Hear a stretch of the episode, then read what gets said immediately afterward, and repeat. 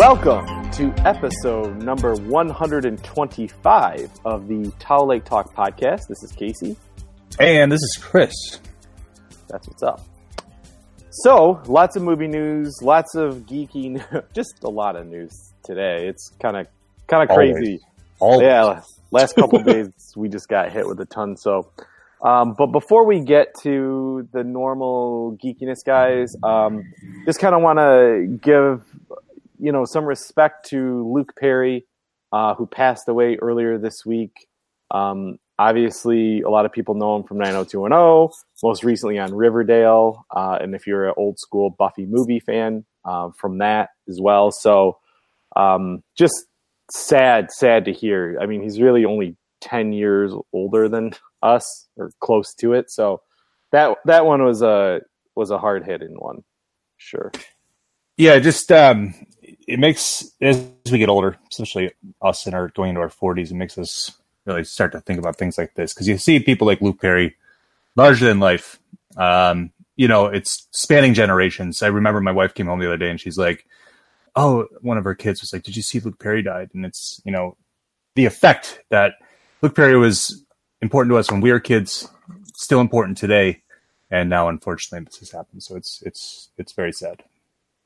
Yeah, so we just um you know, we just want to take a moment and, and acknowledge his his awesome career and, and what he's done for pop culture.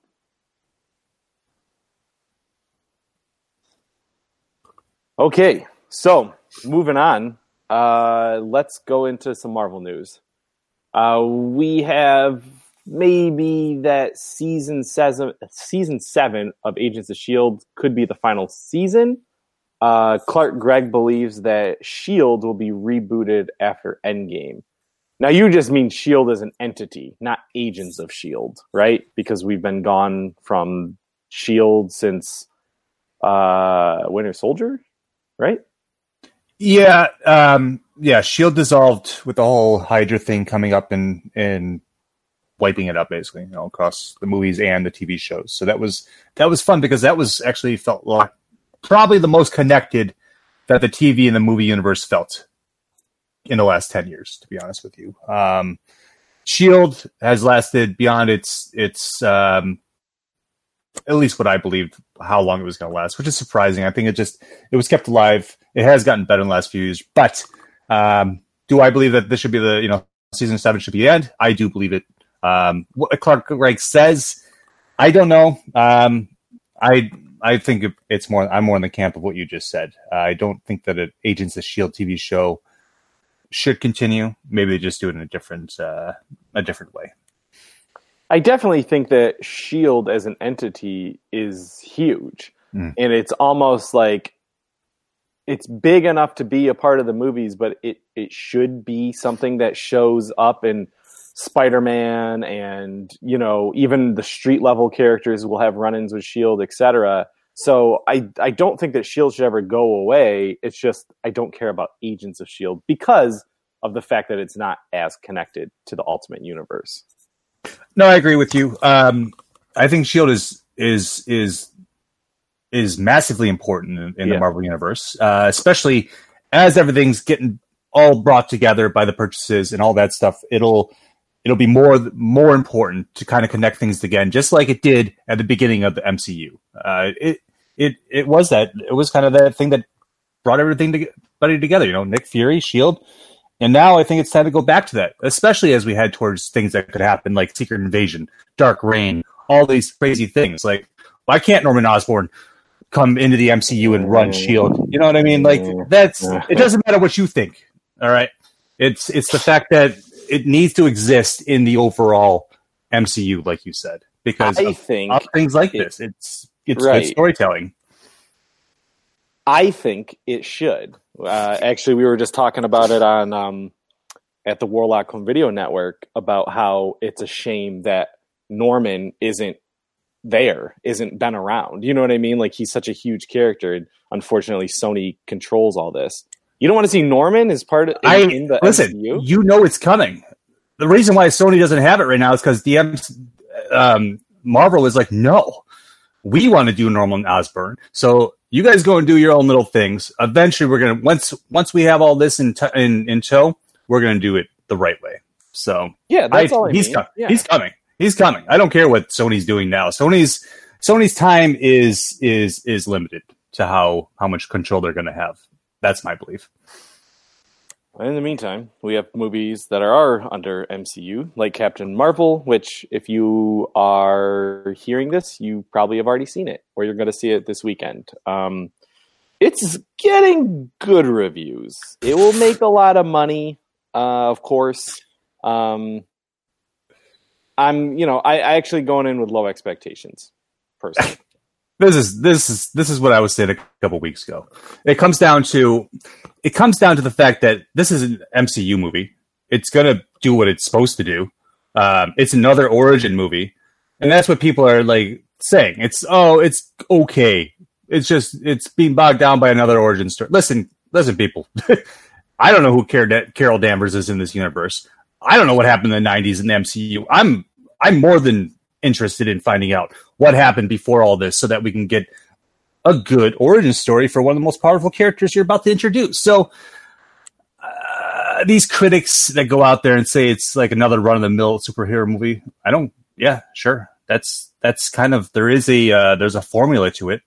It doesn't mean that when once we go and sit down and watch it, we're not going to love it. You know what I mean? So I it's the same thing, the same crit- critiques uh, that we hear every time.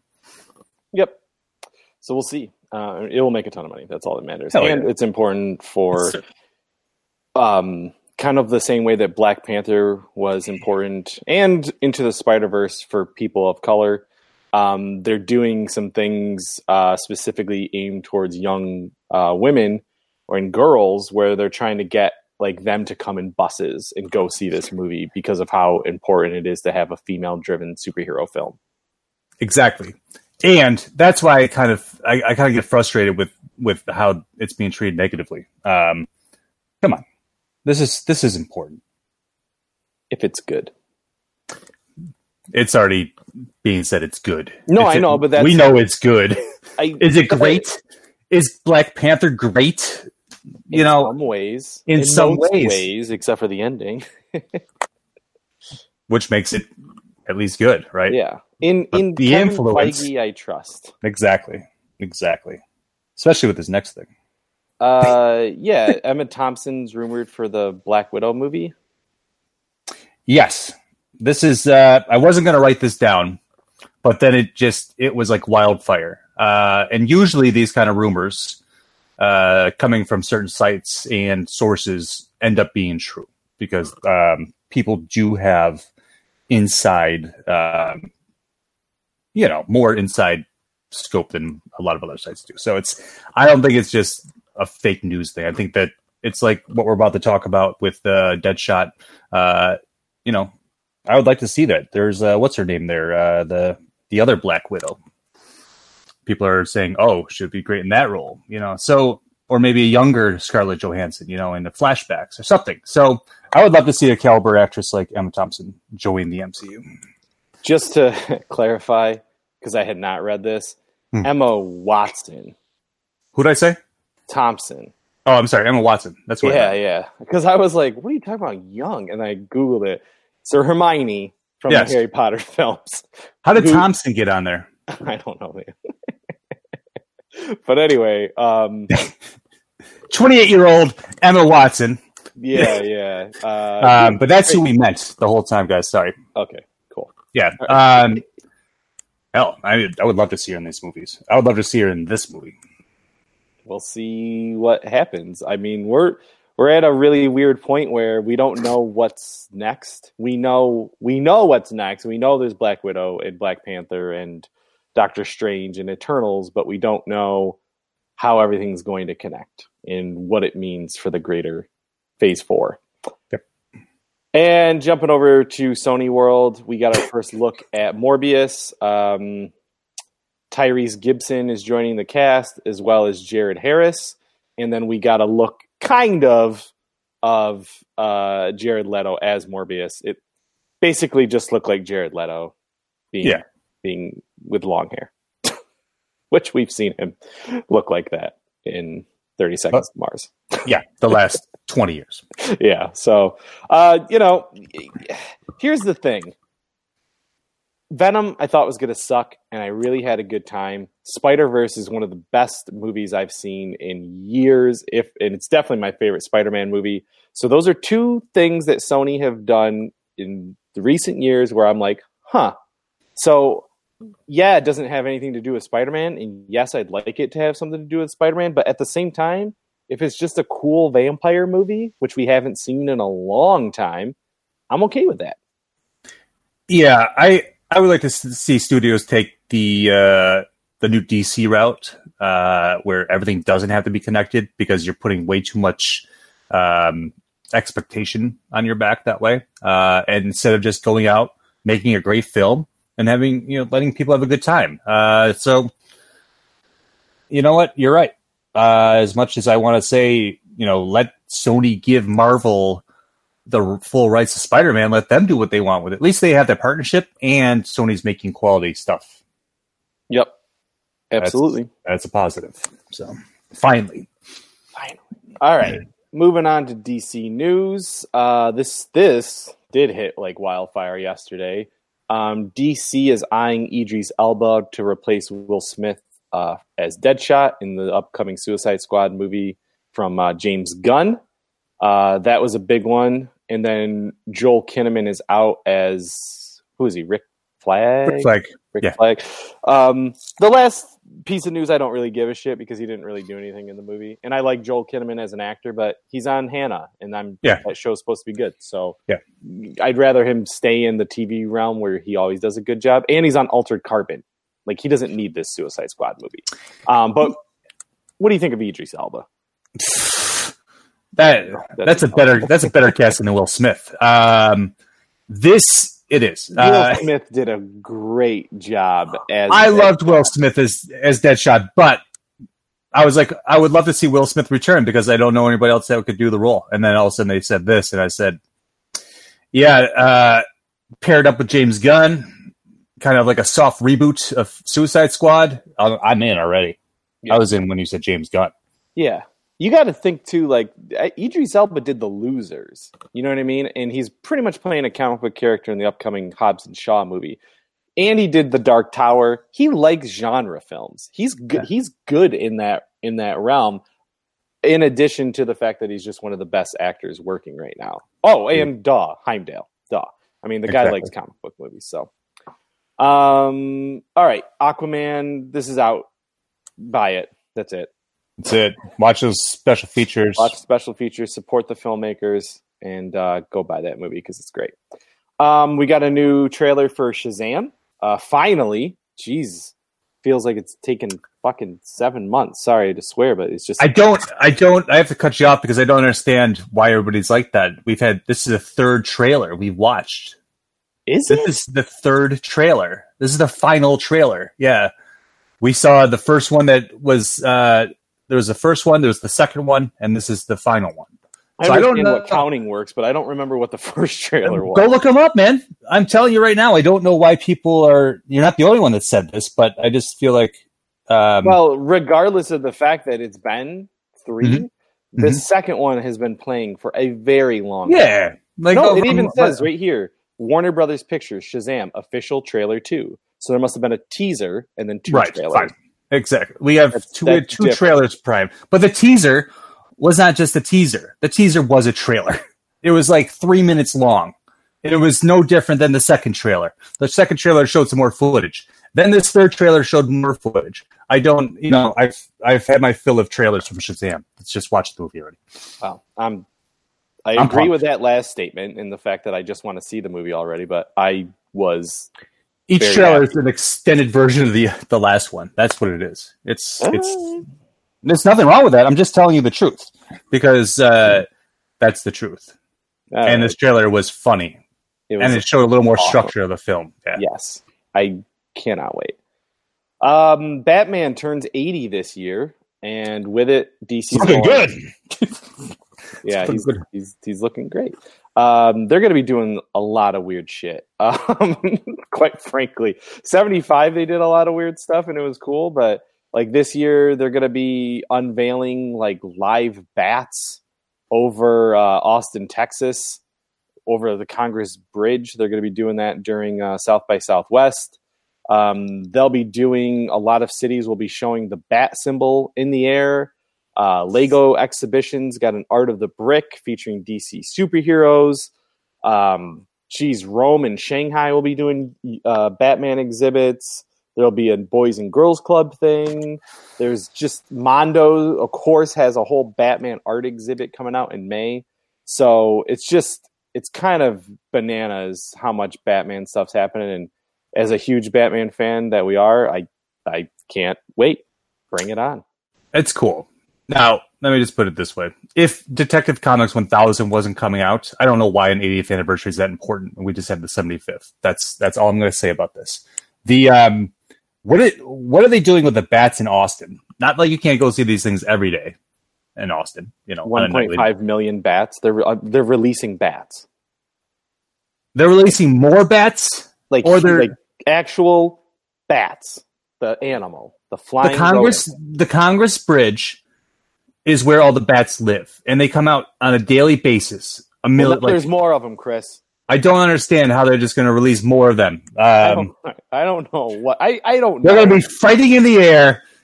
Bats will be dropping dead on top of people. It'll be it's going to be pandemonium, my friend. Pandemonium. That chaos. There'll be vampires all over Texas before we know it. It's, that's it. That's it.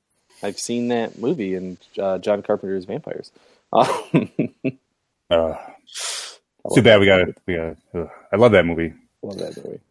Oh, Sans James Wood. James Wood. Yeah. Loser. All right, we're moving on. We don't want to talk about that. Um, finally, big news. Big news. Last night, Stephen Amell tweeted out, "Arrow is done. Um, Arrow is ending uh, with just ten episodes, which coincides with uh, what we had talked about a few months ago." When the crossover hit that Arrow will have a shortened season. He will end at the crossover. He will sacrifice himself to Anti Monitor, likely, and that's it. And and and they had a good run. What do you think of this? El Natural, my friend. This is exactly what we wanted. This is what we predicted.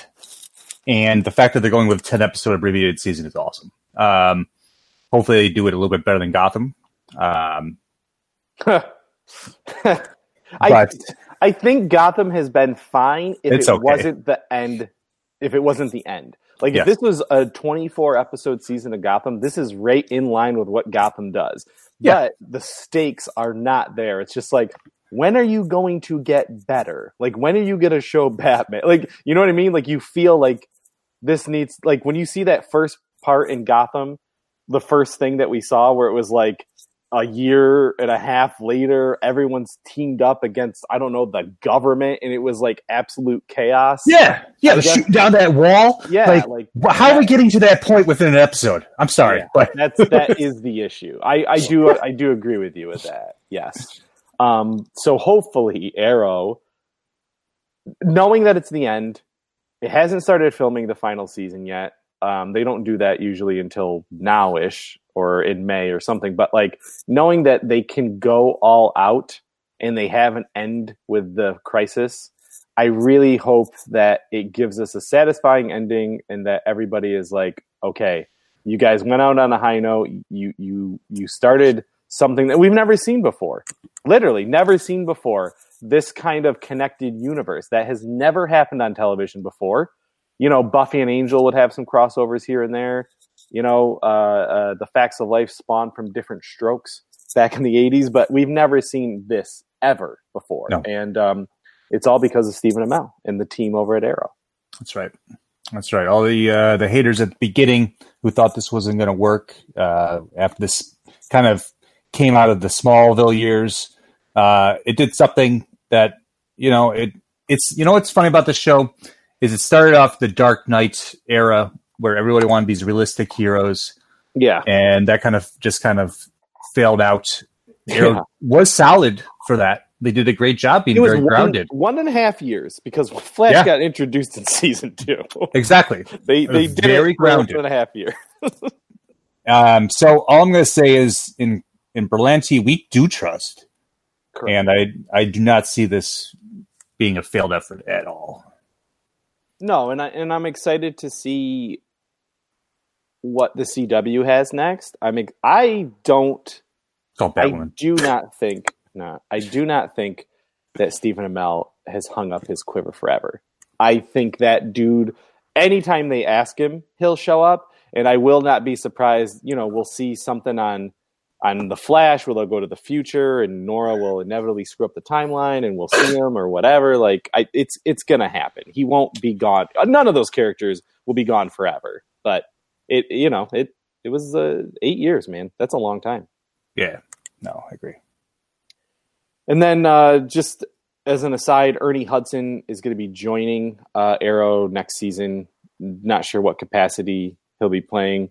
He's going up, uh, up against Diggle. That's what I had read. I don't like, know is if he he's like Diggle's dad? no, Okay. no. I I just it has something to do with Spartan. Um, we'll figure it out though. Actually. Okay. maybe that was just rumors, but Was it this year or is it next year? it could be this Probably year. This year. It's probably this I year. bet you. And I was just wanted to say, actually, this is I want to say one last note on Arrow. Um, this season has been solid. Yeah. It's been very good. It's been very good at tying things together at the beginning of the season, bringing it back now. Um, a lot of Beginning of the series, you mean? The series and this season. Yeah. Um, a lot of connectedness. Um, how I don't know how caught up you are, but I don't even we want to talk about. It.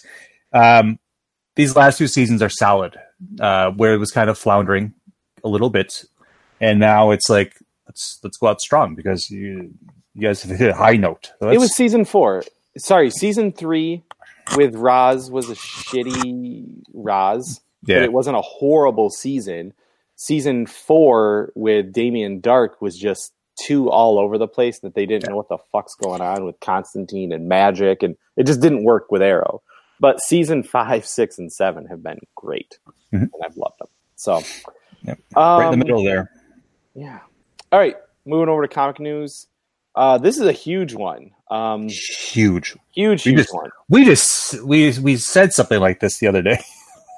So this goes into an overall uh, discussion that we'll have after we read the rest of this news. But Mike Deodato, um, DFAT's friend, has uh, read read our interview with Mike Deodato if you guys haven't um, uh, over on don'tforgettall.com. But he is departing Marvel after 24 years. Yep. Good. long time, long time. This guy has so much talent. Yes. and I just he's doing good books at Marvel, but I don't have a lot of I don't really I'm not really into Marvel right now. I'd love to see him go do other things like about to talk to. Well, well, he is. So he's going over to Dark Horse to do a creator-owned comic with Jeff Lemire, who was also a longtime Marvel writer. Uh, Who worked with Deodato in a few titles, Correct. which are some of the best ones. correct. So look up any of Lemire and Deodato's pairings in Marvel. Uh, but they're going to be working on a story called Berserker Unbound about a barbarian who gets trapped in the future, in the present. Um, it will be curious. It's almost like a Exo Man of War without the alien tech. You know what I mean? In that way, um, it reminds me of an '80s idea. Like it seems like a very '80s idea to do that. Like when uh, He-Man comes into modern world and Masters of the Universe, like that's what it reminded me of too. Yeah. So, um, but the two of them, honestly, could do no wrong. I buy everything that Lemire does, and Deodato has been one of the most solid artists for 24 years over there. So I'm pumped. I will definitely be uh, checking this title out. Yeah. Sorry, pre-ordered. No. Yeah, right? Yeah, he can't pre-order yet, but it would yet. be if I could. That's true. Uh, so let's talk about one of our other favorite writers, Jason Aaron. Um, he has been teasing the big crossover that's coming out um, this month, I think, or May, next month. April or May? Yeah. Yeah, um, which is War of the Realms. Uh, this is the big, all the Marvel characters uh, fighting ag- against many of the Asgard creatures um, in a big uh, crossover. Multiple tie-ins, probably over four thousand tie-ins. it's it's ridiculous. It's like we just talked about this on the last show. It's it's I don't know how people can afford this bullshit. Well, we're gonna we're gonna talk about it right after this. We're gonna talk about it because there's some other things that I've been reading about, but the, just to kind of tie up this thing with Jason Aaron, he's done with Thor. This is it. He did his uh, uh over fifty. You know what I mean? Not to mention other tie-ins and stuff like that. Um, which is funny. He's like, "Oh, after you know 50 issues, like I'm done," and I was like, "You ain't no Scott Snyder, bro." like Scott Snyder is written like I don't even know how many Batman titles at this point. It's kind of disgusting, but um, I just thought that it was really funny when he tweeted that out, and I was like, I'm sure Scott Snyder just chuckled. he did, but I think it's smart. Yeah, I think you don't want to get typecasted into a writing unless role. you want. Scott Snyder does not ever want to. Why write would you anything not want to not? Well, he does, but why not start with the best? I mean, now Right. he's writing Justice League, which involves Right. that. He wrote Dark Knight. Like he does so much other stuff. I remember when he did that Superman Unbound, which was not very popular. Um, No, that that was kind of his his uh, try to escape from the Batman title. Uh, but Jason Aaron, uh, yeah, he has an immense amount of storytelling talent that can be used outside of the realm. correct, correct. Not that he hasn't done an amazing job, but it's it's. I would love to read some different stuff. That's it. well, he did. uh Southern Bastards was his. Yeah. for Image. Did you write Doctor Strange for a while? He did. You did, right? You Yeah. rebooted Doctor Strange recently. Um, and, you know, uh, you know, we were talking about it in the last couple episodes, but that uh, Punisher um, Max that he did was just a thing of brilliance. I mean, he's been writing for Marvel for a long time. He's probably the next one to fall, which is unfortunate, but I wouldn't be surprised. Um, so that brings us to our our bigger thing here is comics, uh, specifically the big two. We talked about it repeatedly how there's too much. And recently, Dan, how do I say his last name? Didio, Didio, the Um, Dio, Didio. yeah, you know, Whatever. head of of DC Comics is talking about how they're cutting down on a bunch of their issues. Marvel is going to be after War of the Realms cutting down on a bunch of their titles. And right now, a really popular selling comic at most will sell 20,000 copies when back in the 90s Jim Lee's uh, X-Men sold for like over a million copies. So like we're just we're nowhere nowhere close to that. And i think it's because people are just getting fatigued on the amount of comics that are out there that you know also during image time there wasn't as much competition. Like almost i mean anybody at this point can self-publish due to kickstarter i.e see hollowed. You guys can buy that on comiccentral.com uh, but like there's so much. I gotta stop you. Um, quick question about that number: twenty million, whatever, right? oh 20 No, twenty thousand. I'm sorry. Does that include digital? i don't think it includes digital Does it? Yeah, right. I don't So- know if it includes comiXology, you know what I mean? But like, Correct. We also we also live in a major time of pirating. Uh, so Correct. when companies do this, when they oversaturate the market, they they create this problem themselves. So it's like, do I want to pay for Batman twice a month? I do because I collect all Batman for the last whatever. But when it comes down to it, would you rather buy one Batman title a month that's solid versus trying to like buy two? You're paying more. You're looking at the storage space. I mean, this is this is a huge transformational generation of of digital content. I mean, alone, you and I have have proven that we stopped buying movies or started buying digital movies. You know, so it's like, when do people stop with this physical media? Like, I get the I get the money, I get the numbers thing, but at the same time, we are in a totally different age, which is which is the easy answer. Um, the second easy answer is, as a comic collector, I also believe that it's it's it's an insane amount of money. It's like I have to if I'm going to buy comics, I can't buy DC and Marvel because I buy enough DC titles that fill up my budget because I am buying two comics a month for a lot of titles. And I got to say what I got to cut. I got to cut out titles I am not as interested in or if I'm only buying a couple from one publisher, I have to stop that. So it's like what do you do? This is this is this is just I think this is very natural. I think it's it's been coming and it needs to happen because we've been talking things like Marvel now, where they just keep rebooting things and just throwing a ton of titles at you that that eventually get canceled. Which we're looking at this quantity or quality problem, and that's what it comes down to. Yep.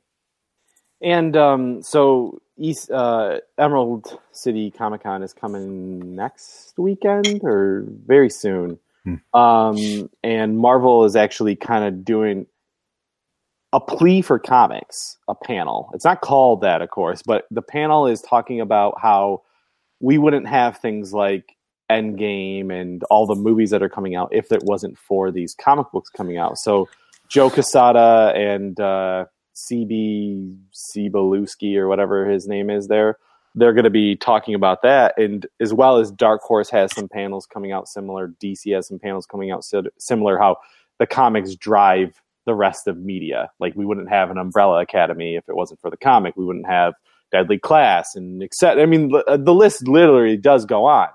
But at the same time, at least for the smaller publishers, it's quality over quantity. Correct. Um, I have a hard time thinking about it outside the big two because I believe that these smaller publishers are are doing it the right way. Um, creator owned, you know, mini series to once a month, maybe once a quarter. Um, the quality, and and that's why I never really regret buying these books from Image, Dark Horse, things like that. Let me let me finish real quick. Yeah. Um, the idea that um, there was this question posed in the comic book investing group on Facebook the other day, and it was kind of a big debate of how are comics really influence the market as much? Are kids going out and buying comics? Are will this continue into the future, or is this really failing? Uh, is comic book as as a medium going to eventually just go away and it'll become digital? There'll always be comic books, but where will it go? Uh, people believe that people are buying less of this stuff. I don't know because there's so much stuff being flooded into the market now with pop pop culture collectibles and and and all that stuff that it's hard for me to judge whether these things are being bought up in in in the amount that need to be making money for these these products.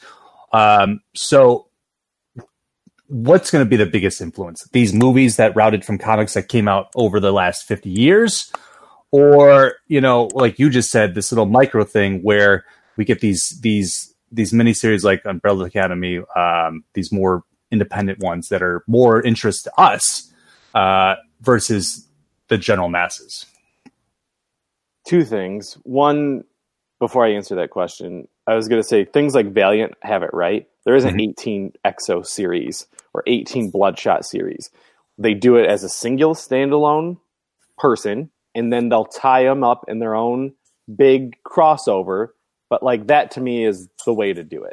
You mm-hmm. know what I mean? And like I get that there's a detective comics and that there's also a Batman comic. I get it, and I read them both. I love them both. Mm-hmm. Um, but at the same time, you really got to look yourself in the mirror and go, do I need the Super Boys as well as the Justice League, as well as the Superman, as well as the God knows everything else? You know, the side teams, Batman Unlimited, Eternal, Incorporated.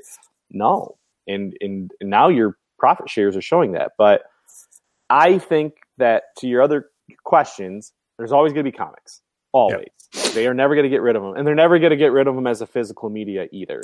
Will they cut down on the 800 variants that are coming out for Bat for Detective 1000? I hope so. And they've been talking about it for years that they need to, um, especially at Emerald City Comic Con, which is to us the most realistic comic book con because all the rest of them are really pop culture cons. Yeah. Um, but the other thing is, is that the big two are so hard to adapt because they're owned by giant mega corporations that you have to buy a deadly class, uh, lock and key, an umbrella academy. Um, I mean, there's so many other ones that are getting adapted as we the the boys. You know what I mean? Like, there's so many things that are coming out still, and they're all based off of smaller comics. That you know, right now we're in the comic book golden age, not only in the comic world but also in comic books transcending media. That you know, they would be stupid to get rid of comics, and uh, they have to keep taking from those guys. I think what you just said there is important because these these storytellers who work for the big two, they've been handed these stories. They've been handed rules or whatever. We got to do it this way. Now you look Right. on the other side of things where these independent creators are coming up with these stories, but they're not just coming up with them as comic books. They're putting this down in a physical media that people can. It's comic books, the media that's been existent. So now, with everybody buying up these these these movies and TV shows and stuff like that, it's just the best way to get your script out there. Yep. And it's and it's just it's another way to help adapt physical media into what you know what we call visual media nowadays. So it's Yeah. So that's our comic book rant, which means it's a good time to take a commercial break, and we'll be right back.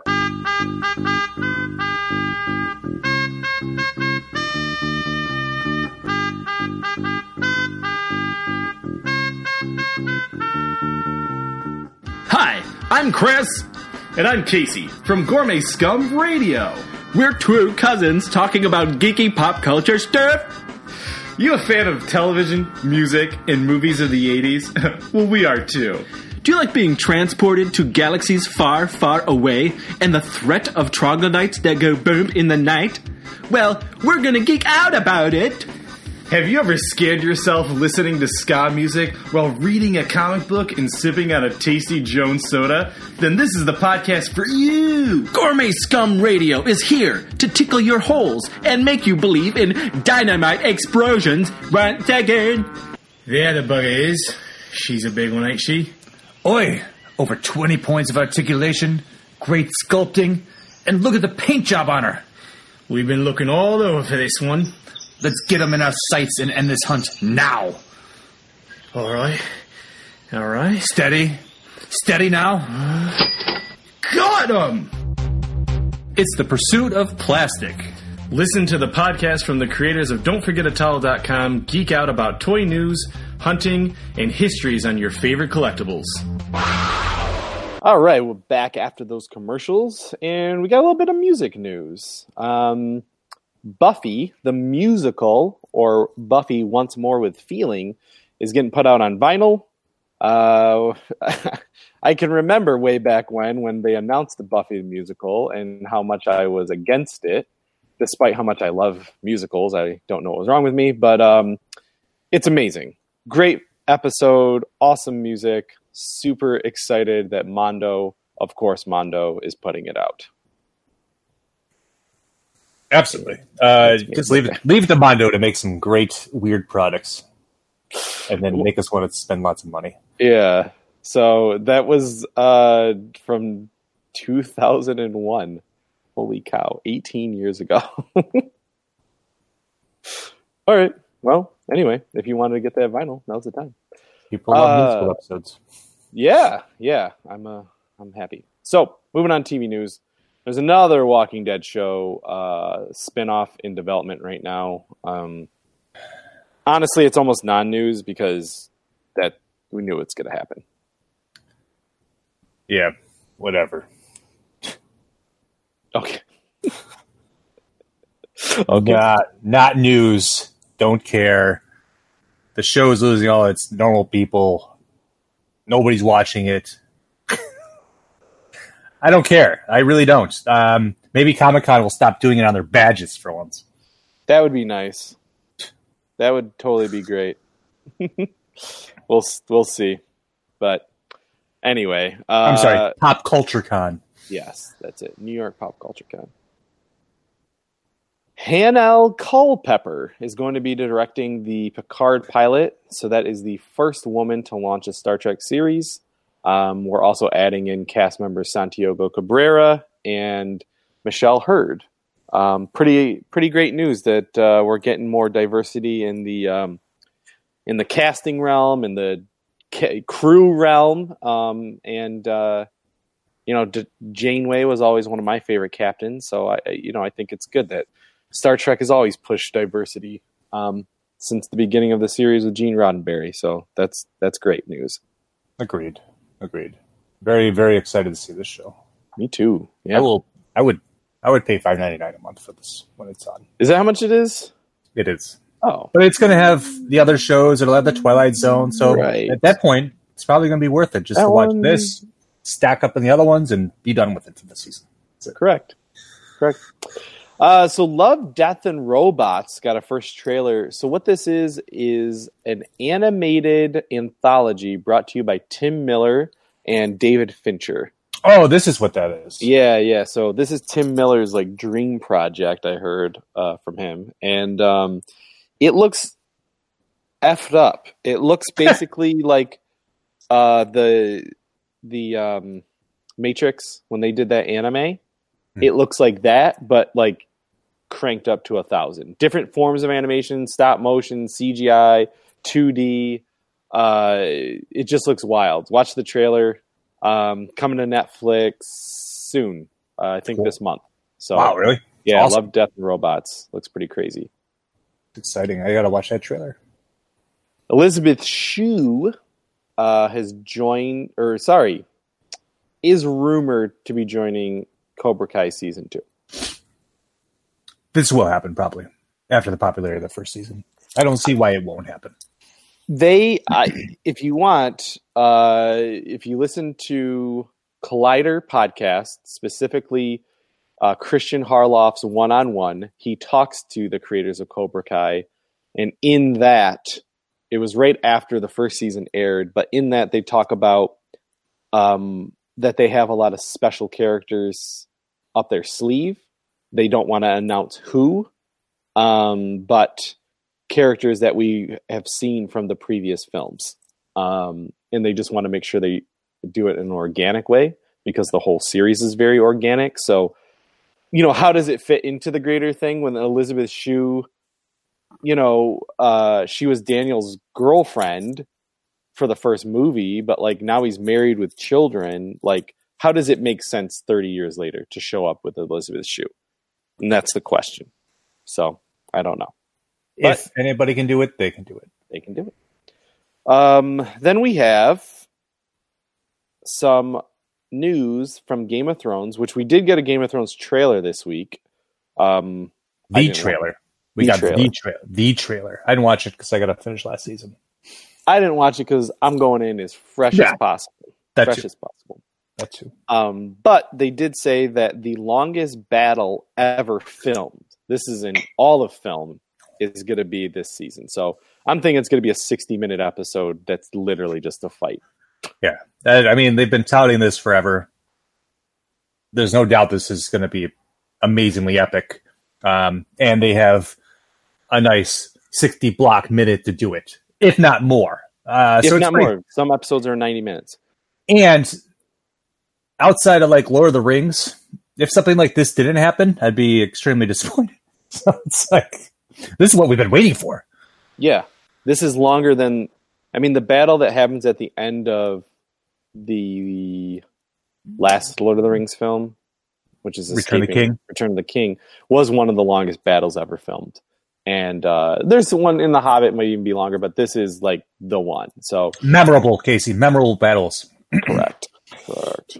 Um, this is true. All right, let's move on to movie news, and I've been talking a lot, so let's have you take over. All right. So the uh, Invisible Man, the Blumhouse takeover of the Universal Monster movies, uh, which we're very happy about, uh, has cast Elisabeth Moss. And do you know what the role is? We No. don't know. We don't And know. undisclosed. Yep. So that's She it could be the invisible Whoa man. Woman. Woman. Oh, Yep. could be.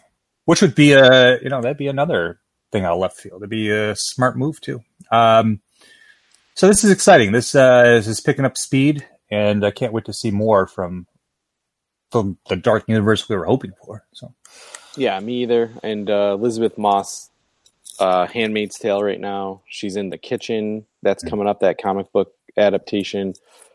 Something else. She, I mean, she's a great actress. I love her and everything, including Mad Men, which is where I, I started watching her. So yeah, I, I'm glad for that casting.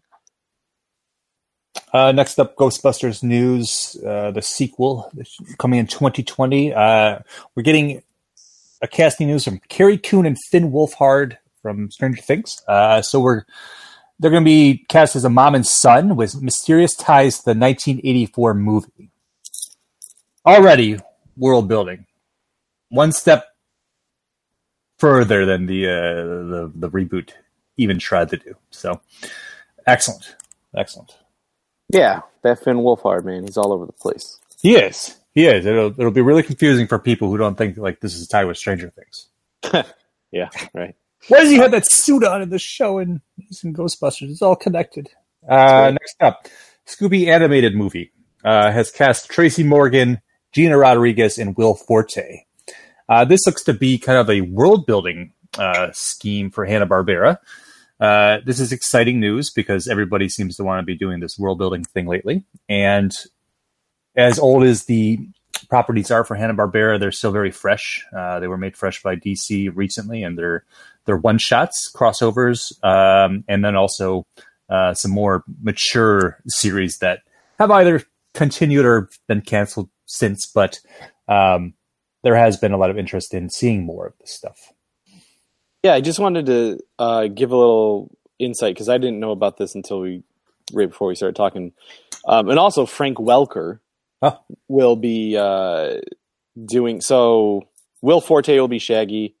Gina Rodriguez is Velma. Tracy Morgan is Captain Caveman. Yes. Um, and then Frank Welker is best known, well, not best known, but he used to do the voice of Fred back in the 60s. And now he's doing the voice of, of Scooby. Um, in He the did game, Both back in the day. I thought I'd No. read that somewhere. maybe he did both. Um, Because that was What? Casey Kasem after that. Casey Kasem did no. Casey Kasem did uh, Shaggy. Oh, right, right. Fred. I'm sorry, Fred. Um, so what happens is the Mystery Inc. gang will join forces with other heroes of the Hanna Barbera universe to save the world from Dick Dastardly and his evil plans. And this time, we are told the threat is real. So that is world building, adding in a Captain Caveman and the other people, and Dick Dastardly, who's from Wacky uh, Races. Wacky Racers. Yeah. So cool. Hanna Barbera fans, you know, celebrate.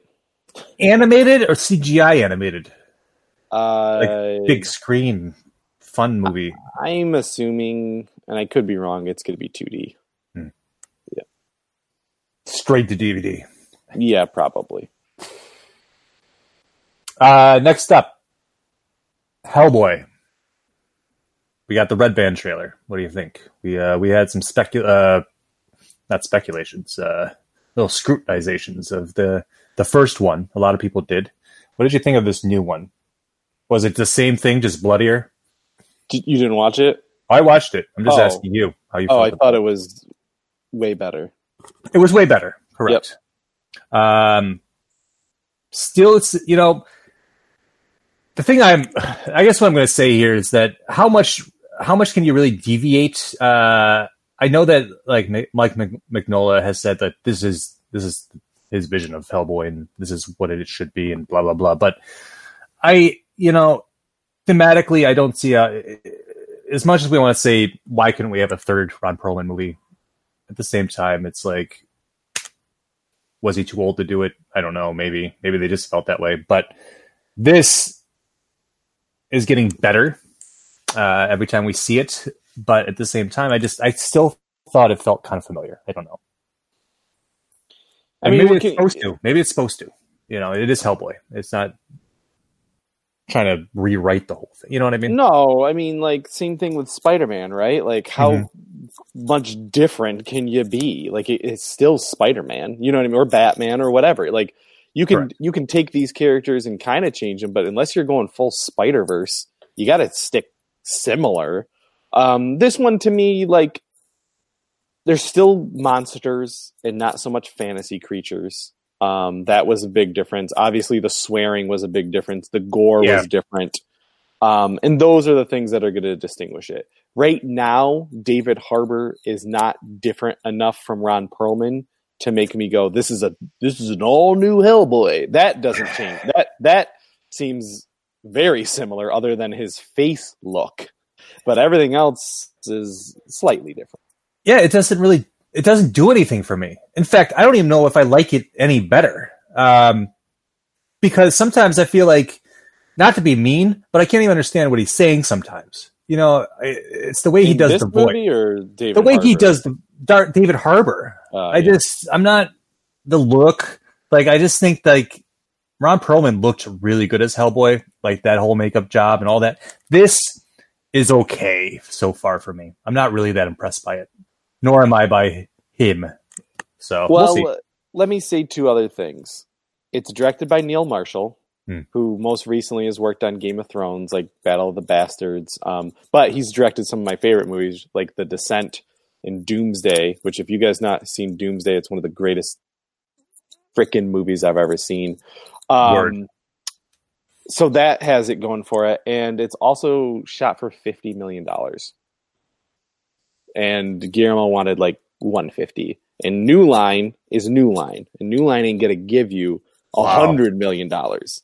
They they shot all three Lord of the Rings movies for a hundred and fifty million dollars, or something like that. It's some it's some the the budget is so disgustingly low, you would be shocked for the things that they did with Weta. So, um, that's it. You know, it it's guaranteed at fifty million dollars to to make its money back and to do a sequel even bigger. But looking at that for 50 million bucks, the CGI and everything, I'm good. I go and that's that's where I go. I'm going to give it more of a give it more of a break. No, I agree. I I'm with you. I'm with you there too. Um, the previous Hellboys also existed in a different time of comic book movies, so we'll see how this kind of lines up within this this uh, what I'm calling the Marvel sandwich in April. Yeah. Shazam stuck. Shazam's like the the tomato, and Hellboy's like the patty, and we got Captain Marvel and Endgame crunching those two down. Man, it's it's going to be an exciting spring. Yeah, next next month is Shazam, Hellboy, and then Endgame. It's just out of control. It's a lot of money. Um, what I was going to sorry, I just wanted to correct myself. I looked it up. 330 million for the all three Lord of the Rings movies. So, Okay. which is nothing. Not for what we got. Not for what we got. All right, so uh, Sylvester Stallone is on his kind of his uh, his his career-ending tour, uh, cleaning up his characters within each of his movies, and Rambo is next on the slate. Uh, Rambo: Last Blood has been given a release date of September twentieth. I'm sorry, is this or no September 2020? Um, I think we gotta look this up because I gotta start putting the full date on. yeah, yeah, right. Um, cool. It is. I mean, Rambo films are good for what they are, and they're extremely violent, and I I expect no less from the last one. Yeah. Um, I I agree with you. It's actually no, you're right. It's coming out this September. Comes out this year. Awesome. Yep. Awesome. Um, here's the thing. I loved the last Rambo movie, and I actually really enjoy all of the Rambo movies. James Cameron wrote, uh, I think, at least the second one or the first one, or maybe both. Um, so I don't have anything against them. It's just one of those things where, like, it's so far down on the radar that it's going to be that weekend where I'm like, oh shit, Rambo's here. I can't wait for this. But right now, I just there's so many other things to think about, like Star Wars and Endgame and Captain Marvel and blah blah blah blah blah. With the three movies we literally just talked about two seconds ago. So Exactly. yes, I will see it, and I'll likely see it in the theater. It just isn't high on the list right now. Exactly. Exactly. We are getting a new uh, Critters movie. It's going straight to Shudder, uh, and we got a trailer for that this week. So, what is old is new again, especially when it comes to horror? I guess as of late. And this So- is this is great for Shudder, right? This is uh, Shudder's really kind of stepping up here. Yeah, um, I actually want to just a caveat. It's actually a Shudder TV show or a Hmm. Critter TV show. Let's there is a mo- yeah, there is a movie coming out, but there's also this TV show. Um, oh, okay. So Shudder is super stepping things up lately. They announced that Creepshow uh, show. Now this, uh, they've got a lot of originals that are coming out. So at first it wasn't really worth it, but now I think it's same price point. I think it's around five ninety nine, six ninety nine. It's getting to a point with these originals like Joe Bob Rib- Briggs, uh, his um, drive-in horror movie th- uh, series that used to be uh, on USA back in the day is now uh, resurrected here at Shudder. Um, it's getting worth the price point if you're a horror fan. So, uh, Critters, the new one looks ridiculous, um, but if you like that series, then jump right on into it. Yeah. Yeah. Uh, speaking of horrific things, we got a new look at Sonic the Hedgehog from the upcoming whatever movie this is. Um, you've written "still disturbing" on here on our notes. Yep. I mean, really, that's it. It just it's it's so creepy looking. Like we know what Sonic looked like. For some reason, they elongated his body and gave him like a chest, and it's just it's just creepy. That's all. We haven't we haven't gotten a trailer yet, so maybe that will change things. But for right now, Sonic just looks like a weird humanoid. Yeah. Moving on. yeah, that's okay. Uh, we spoke about the uh, the legendary uh, TV and movie deal. Was it or just TV for Brian K. Vaughan here? Uh, no, I think it's I think Overall. it's. Yeah, I think it's just like a yeah. I guess it's an overall deal. Cool. So Brian K. Vaughan has been tapped to write the previously announced Gundam movie uh, that Legendary announced, and this is kind of uh, interesting because kind of unexpected too. Yeah. So what's curious about it is, well, a Brian K. Vaughan, who wrote Y the Last Man, that series is coming out, and he's writing Saga still, and he's one of the best writers. He was a big part of Lost uh, when that was on too. So he's he's been in TV and movies for a while, but. What's interesting to me is because he's writing this movie for Legendary, and Legendary owns King Kong and Godzilla in Pacific Rim, does this do anything? Like, is there ever a chance for crossover? Like, is this the ultimate world building that we're they're silently doing but not saying? Like, we know that Godzilla and Godzilla, ah, Godzilla and King Kong are about to cross over uh, next year, but will we see any crossover with these other properties? Time time can only tell on these this kind of stuff. Be oddly uh, invigorating if it did happen. Yeah. So um, we haven't seen a live action Gundam other than for a few minutes in uh, Ready Player One, and it was awesome. So let's see what happens for a two hour movie. Yeah, that that alone made me watch a Gundam movie. I know. Yeah. I was going to mention like this is this is just like a Ready Player One sequel where everybody's just battling it out.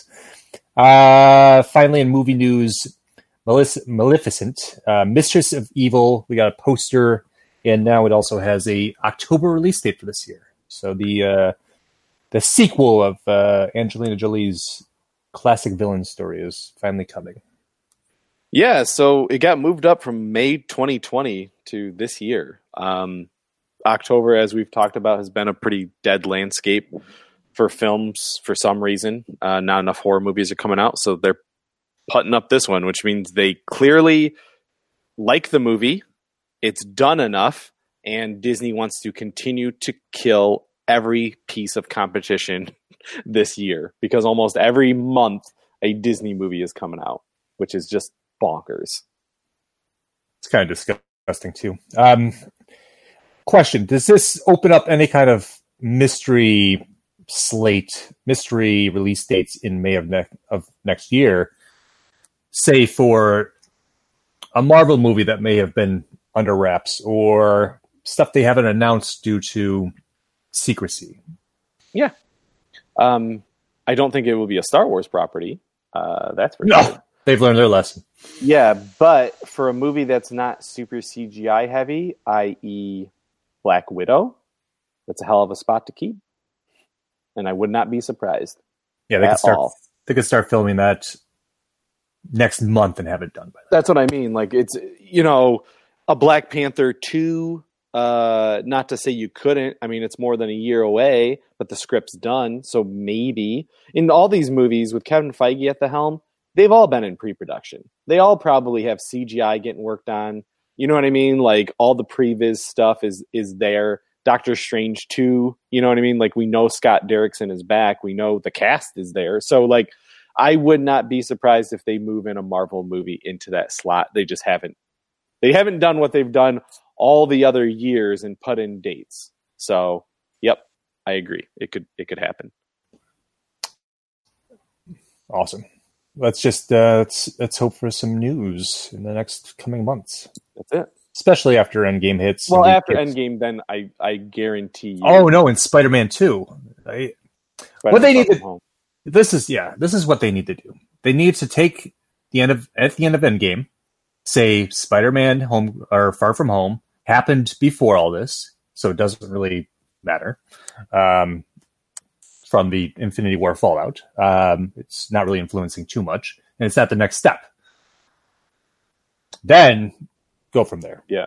Yep, I agree. Um, moving on to gaming news. Uh, Yeah. We have a new Star Wars game called Fallen Order coming out this fall in conjunction with Triple Force Friday.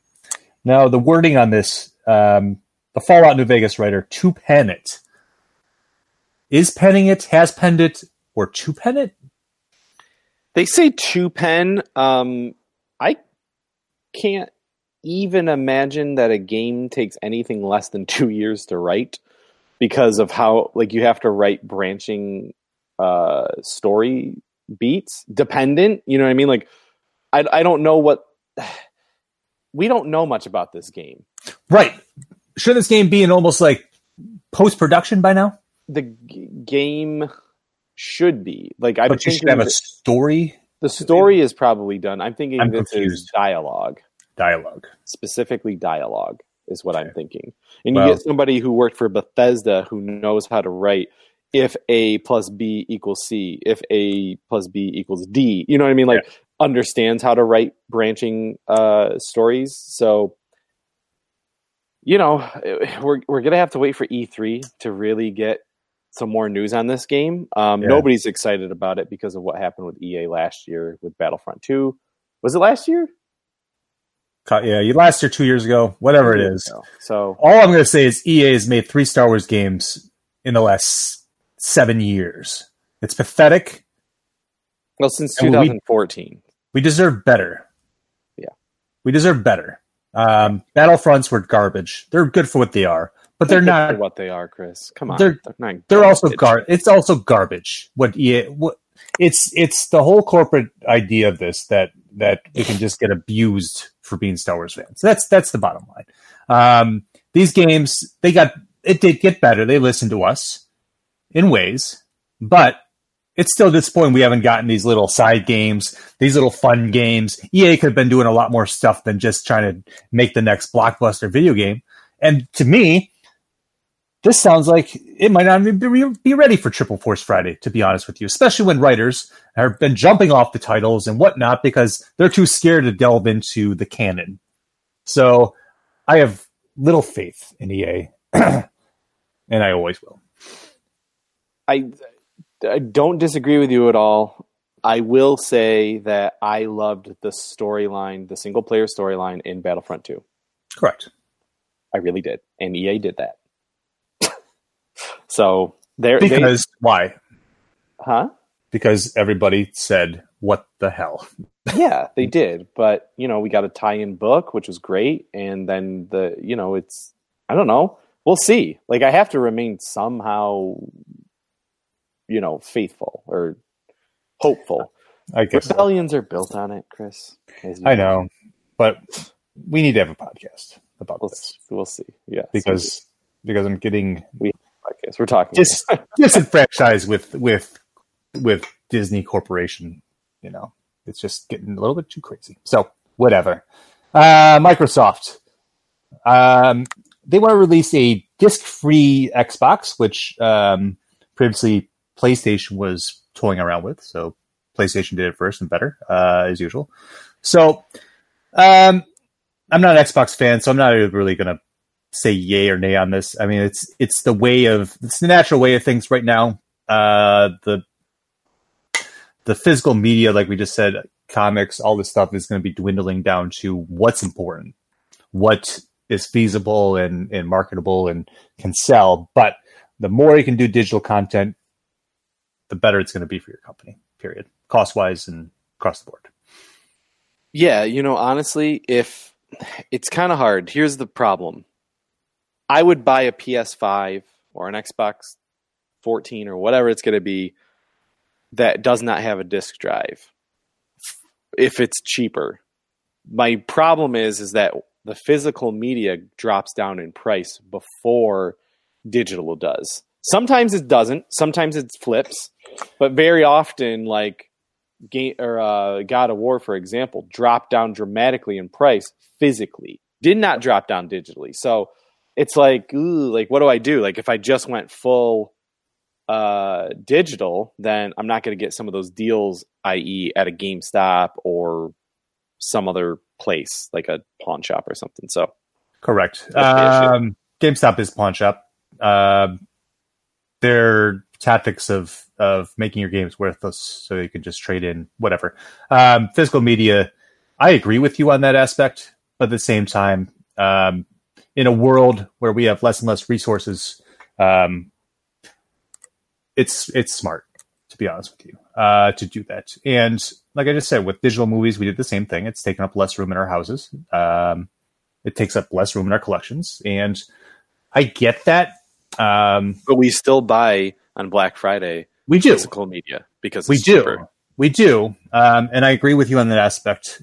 Totally agree with you on that. Except the fact that um, I don't understand why they don't give you a benefit to buying digital media. Now, movies are one thing because you can buy a 4K movie at 20 bucks, a la Aquaman, or I can go buy a 4K at $35. Huge difference. Huge difference. But when you look at books, not any different. You look at comics, not any different. You know, so what's what's going to be the benefit of buying these digitally versus you know going out and buying the physical media? That's what they need to really crack down on. Right. But Yeah. if you do look at like the PlayStation Store deals, when it's seventy five percent off for for PlayStation Plus users, that's that's crazy. When you go buy a full game for like nineteen bucks, that's really seventy dollars. You know, so Yeah. There are those. You got to watch for the deals always. Yeah. Of course.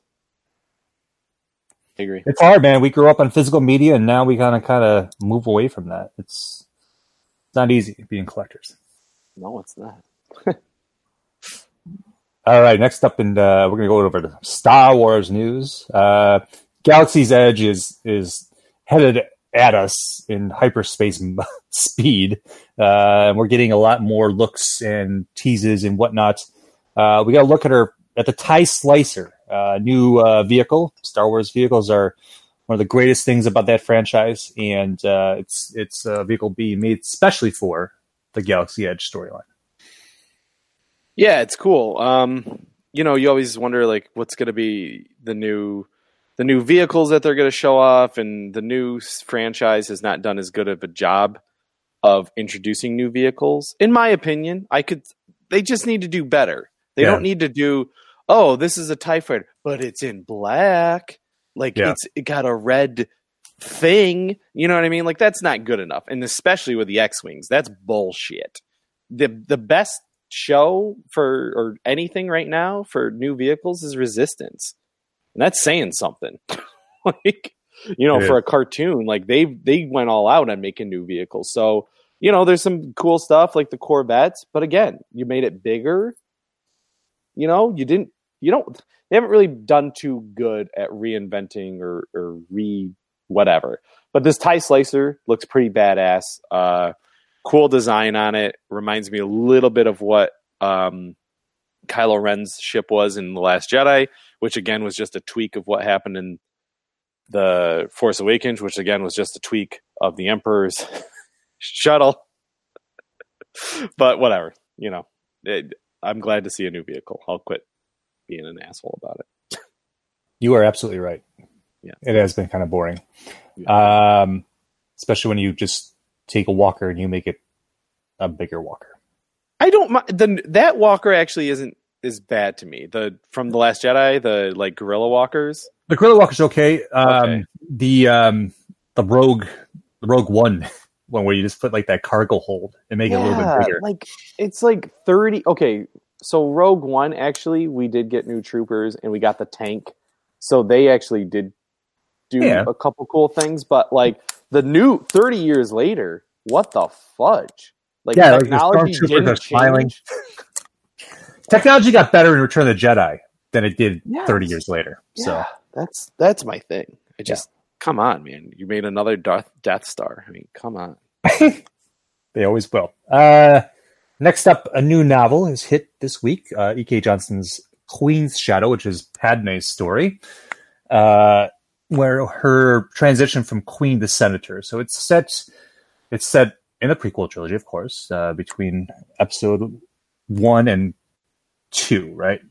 I or believe so. kind of like yeah kind of on, right, right around the clone wars time uh, which is an important time. People are really liking this book. Uh, it does interest me because i do enjoy johnston's uh, Ahsoka book and some of her other writings. So i think that it's great to see these writers who've done well uh, continue to get more book deals. Yeah, I'm um I'm pretty pumped up about it actually. It, it I guess it does have some ties to overall canon as well. Uh, which I thought was really cool, as well as some Clone Wars connections. Um, so yeah, you know, obviously we're gonna see Jar Jar in it because that happens. Uh, but other than that, like it, it seems like the the fans are really liking it out there, and um, you know, I haven't read a new Star Wars book in a while. Seems like it's been a bit of time, so I'm gonna put it into my audio book rotation uh, ASAP. do it up uh, and then the funny books side of things uh, vader dark um, visions has been released this week and i need to get my hands on that Yeah, me too. So this is like a bunch of like kind of one-off stories about Vader, whether they're true or not. Uh, it's kind of one of those things like the Luke book that came out where it's uh, people telling tales, I believe, about Vader. So he can be a larger than life figure, um, as the cover shows Vader on this freaking horse, like looking like a Frazetta painting. It's awesome. So yeah, that's another one that I'm excited to get my hands on and read it. Um, so yeah, good stuff. absolutely absolutely all right what time is it Pursuit of plastic time.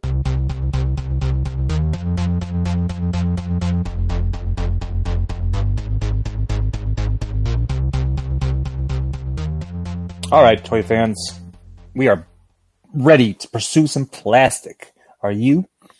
Uh first up we got the first order four pack. It's going to be a disney park exclusive tie-in with galaxy's edge. Uh, we are just talking about that a little bit really ramping up the collectibles now for that. Uh, there's a lot more stuff announced than just this but we will talk about this because this is more our interest when it comes to toys. Uh, so it is a four pack technically uh, with the fourth figure being a mouse droid. So it's like three figures and a eighth. Uh, but cool enough. Uh, we get kylo ren a couple troopers and that mouse droid. Yeah, you know I won't be buying it, but if you are into that, then good for you, and I encourage you to get it. Yeah, it was like this weird gold trooper, which reminds me of when they did that red trooper. The Gold uh, Troopers from Resistance. Yes, yes. I was gonna, I was gonna say that. Um, so that's cool that they look to be connecting things. They Yeah. look to be connecting things. So who knows? I mean, these characters could show up in episode nine. You know, so that's uh, especially with resistance kind of flooding or overflowing into that time period. Real quick, since we're talking about Star Wars still, even though we're in pursuit of plastic, I did want to mention we didn't put it on here that Dave Filoni tweeted out that picture Oh yeah, of Ahsoka and Sabine and said, "No, this isn't from a new series, but this could be something in the something happening in the future." Yeah, it was also on the one year anniversary at the end of Rebels. Um, so, was, so that's it could be, and we know it is. He said Um, in the future. I know we know it's coming, but not to get. He also said, "Don't get too excited right now," and it's like it's the natural way of things. I think because now we have this, we're a year out. It's we're going to hear something this April because I don't think they're going to wait that long to continue this storyline. If you had to speculate, what would it be? It's going to be it'll be the adventures of those two. Like Looking- as a cartoon, as a live action, as a yeah, what? as a um, made for Disney Plus movie? a multimedia event in in light of Shadows of the Empire. All right, new video game, comic book. I, you know what? I would take a novel. I don't care. I would take a comic. I don't care. I would take anything, but I think we'll get a miniseries movie on Disney Plus. Okay. Six episodes. Yep. Heavily, heavily backed with money. Great storyline that spans the ages of Star Wars through time travel. Um, that really just opens things up to like new storytelling that we've never even seen, seen before in Star Wars because that's what this did in the first place. Correct. Okay. Uh, that's my that's my I also would love that. So I'm gonna I because I don't want to even try to argue that because I would like to see it. Let's move on. Uh, let's see. Uh, Super Seven is onslaughting us for their collectibles this year. Uh, right now, uh, they've put up the the Masters of the Universe movie collection for pre-order, along with the uh, the Conan uh, act, uh, comic. What is that based? Comic. of? Comic uh, version. Robert E. Howard comic. Yeah. There you go. There you go.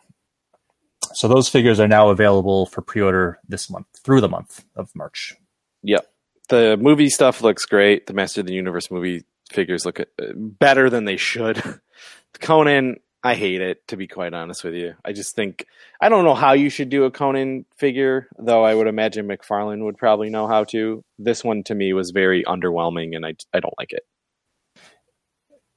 Right. Uh, you know, it's there's just people who like that stylized animated look of things. Um, like we said earlier, a huge, huge, I guess, population of people who just collect different things because I've never seen this much stuff on the market in my life. it's insane. It's Yeah. insane. And then uh, finally today, in conjunction with the release of Captain Marvel this week, Quantum Mechanix is has now put their Q fig of Carol Danvers up for pre-order. Cutesy Q fig awesomeness, and I I may pick it up if I'm not buying that Aquaman already because that one's even better. yeah, yeah. Quantum Mechanix. I mean, their Q figs are. I don't think there's a bad one, to be quite honest with you. Whether you want to get it or not is different, but they're all really cool. They're all a lot of fun. I like that they're uh, different and more unique, in my opinion, than a bobblehead from Funko. Um, so I, you know, I think they're cool, and we're gonna be seeing Captain Marvel up the butt even more than we are right now. So let it, let that that merchandising train begin. That's right. Because that's what Disney's all about. That's it. You got it. All right, Casey, where can you find us? At don'tforgetatowel.com, the only place to travel geekly. Uh, we also are on all the social medias, mostly at DFAT Towel. And that's Twitter, Instagram, Snapchat, Foursquare, all of them, really. And um, yeah, guys, you know, I, I want to say thanks for for supporting us. We had a we had a banging month in the month of uh, February, right? This is March, right? Um, and Already, yes. yeah, I know. So, uh, yeah, we got a lot of episodes dropping this month. So stay tuned for that. And thank you guys for continuing the support. That's right, guys. Thank you. Go see Captain Marvel this weekend, and we will see you next time.